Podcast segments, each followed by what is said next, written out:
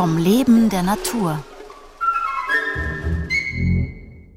Diese Woche von der Eisalge bis zum Grönlandwal.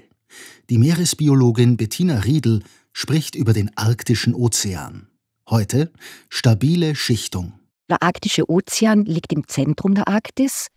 Er ist überhaupt der kleinste Ozean von allen Ozeanen, die es auf der Welt gibt und hat eine Fläche von etwa 14 Millionen Quadratkilometer. Und das Charakteristische daran ist, er hat ähm, nur wenige Tiefseebecken und über 50 Prozent der Meeresfläche, der Randgebiete sind Schelfmeere. Das sind relativ flache Meere.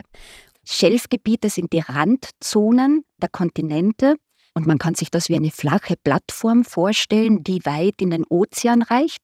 Und das hat große Auswirkungen zum Beispiel auf die Durchmischung dieser Meeresteile, der Meeresgebiete oder auf die Nährstoffversorgung, auf die Meereisbildung, auf die Temperatur natürlich und äh, auch auf die Artenzusammensetzung.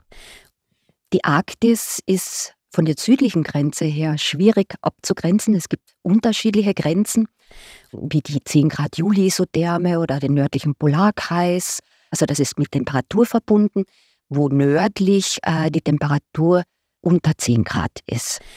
Und äh, mit dem Polarkreis, mit dem nördlichen Polarkreis kann man das mit dem Licht quasi definieren. Äh, man kann auch die Baumgrenze zum Beispiel hernehmen, aber tatsächlich ist die Schwierigkeit, dass sich das natürlich saisonal oder örtlich verschiebt. Beziehungsweise äh, gibt es auch noch die Schwierigkeit, besonders für die Wissenschaftler zum Teil, mit solchen Grenzen auch zu rechnen, wenn man zum Beispiel Flächenangaben hernimmt oder die Arten, die in dieser Fläche wohnen, weil ähm, unterschiedliche Arbeitsgruppen auch mit unterschiedlichen südlichen Grenzen arbeiten. Das heißt, manchmal ist die Arktis etwas größer, manchmal ist sie etwas kleiner. Das findet man auch in wissenschaftlichen Journalen oder Zeitschriften so, ja.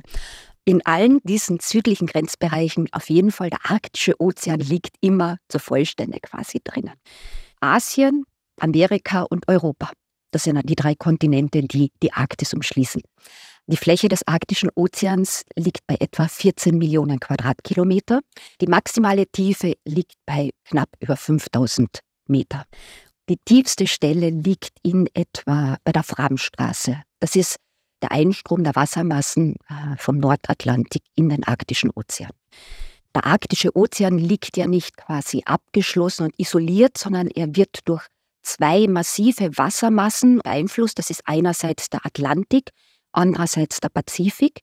Und charakteristisch ist, dass der Atlantik zum Beispiel relativ warmes und salzhaltiges Wasser weit in den Norden der Arktis transportiert. Und der ist relativ nährstoffarm. Der Einstrom aus dem Pazifik über die Beringstraße, der ist sehr schmal. Die Beringstraße ist nur etwa 50 Meter tief und nur ein paar Kilometer breit. Auch hier kommt warmes und salzhaltigeres Wasser in den arktischen Ozean. Das lagert sich dann übereinander ab. Äh, der arktische Ozean weist eine sehr, sehr komplexe Schichtung auf. Also an der Oberfläche ist er weniger salin. Dann schiebt sich eben das Pazifikwasser unterhalb dieses Oberflächenwassers. Dann wiederum das atlantische Wasser. Und dann gibt es noch Tiefenwasser. Das Meereis spielt eine gravierende Rolle, weil es ähm, biologische und biochemische und auch physikalische Prozesse voneinander trennt. So hat das Meereis zum Beispiel Auswirkung auf den Wärmeaustausch und Gasaustausch. Man muss sich vorstellen, dass das Meereis wie ein Isolierdeckel funktioniert, wie beim Kochtopf. Also die Atmosphäre, die Luft ist ja sehr viel kälter als zum Beispiel das Meerwasser.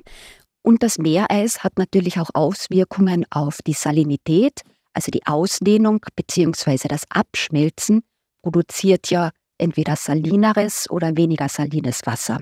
Das hat natürlich auch wieder Auswirkungen auf die Zirkulation, auf die Strömungen im Meer.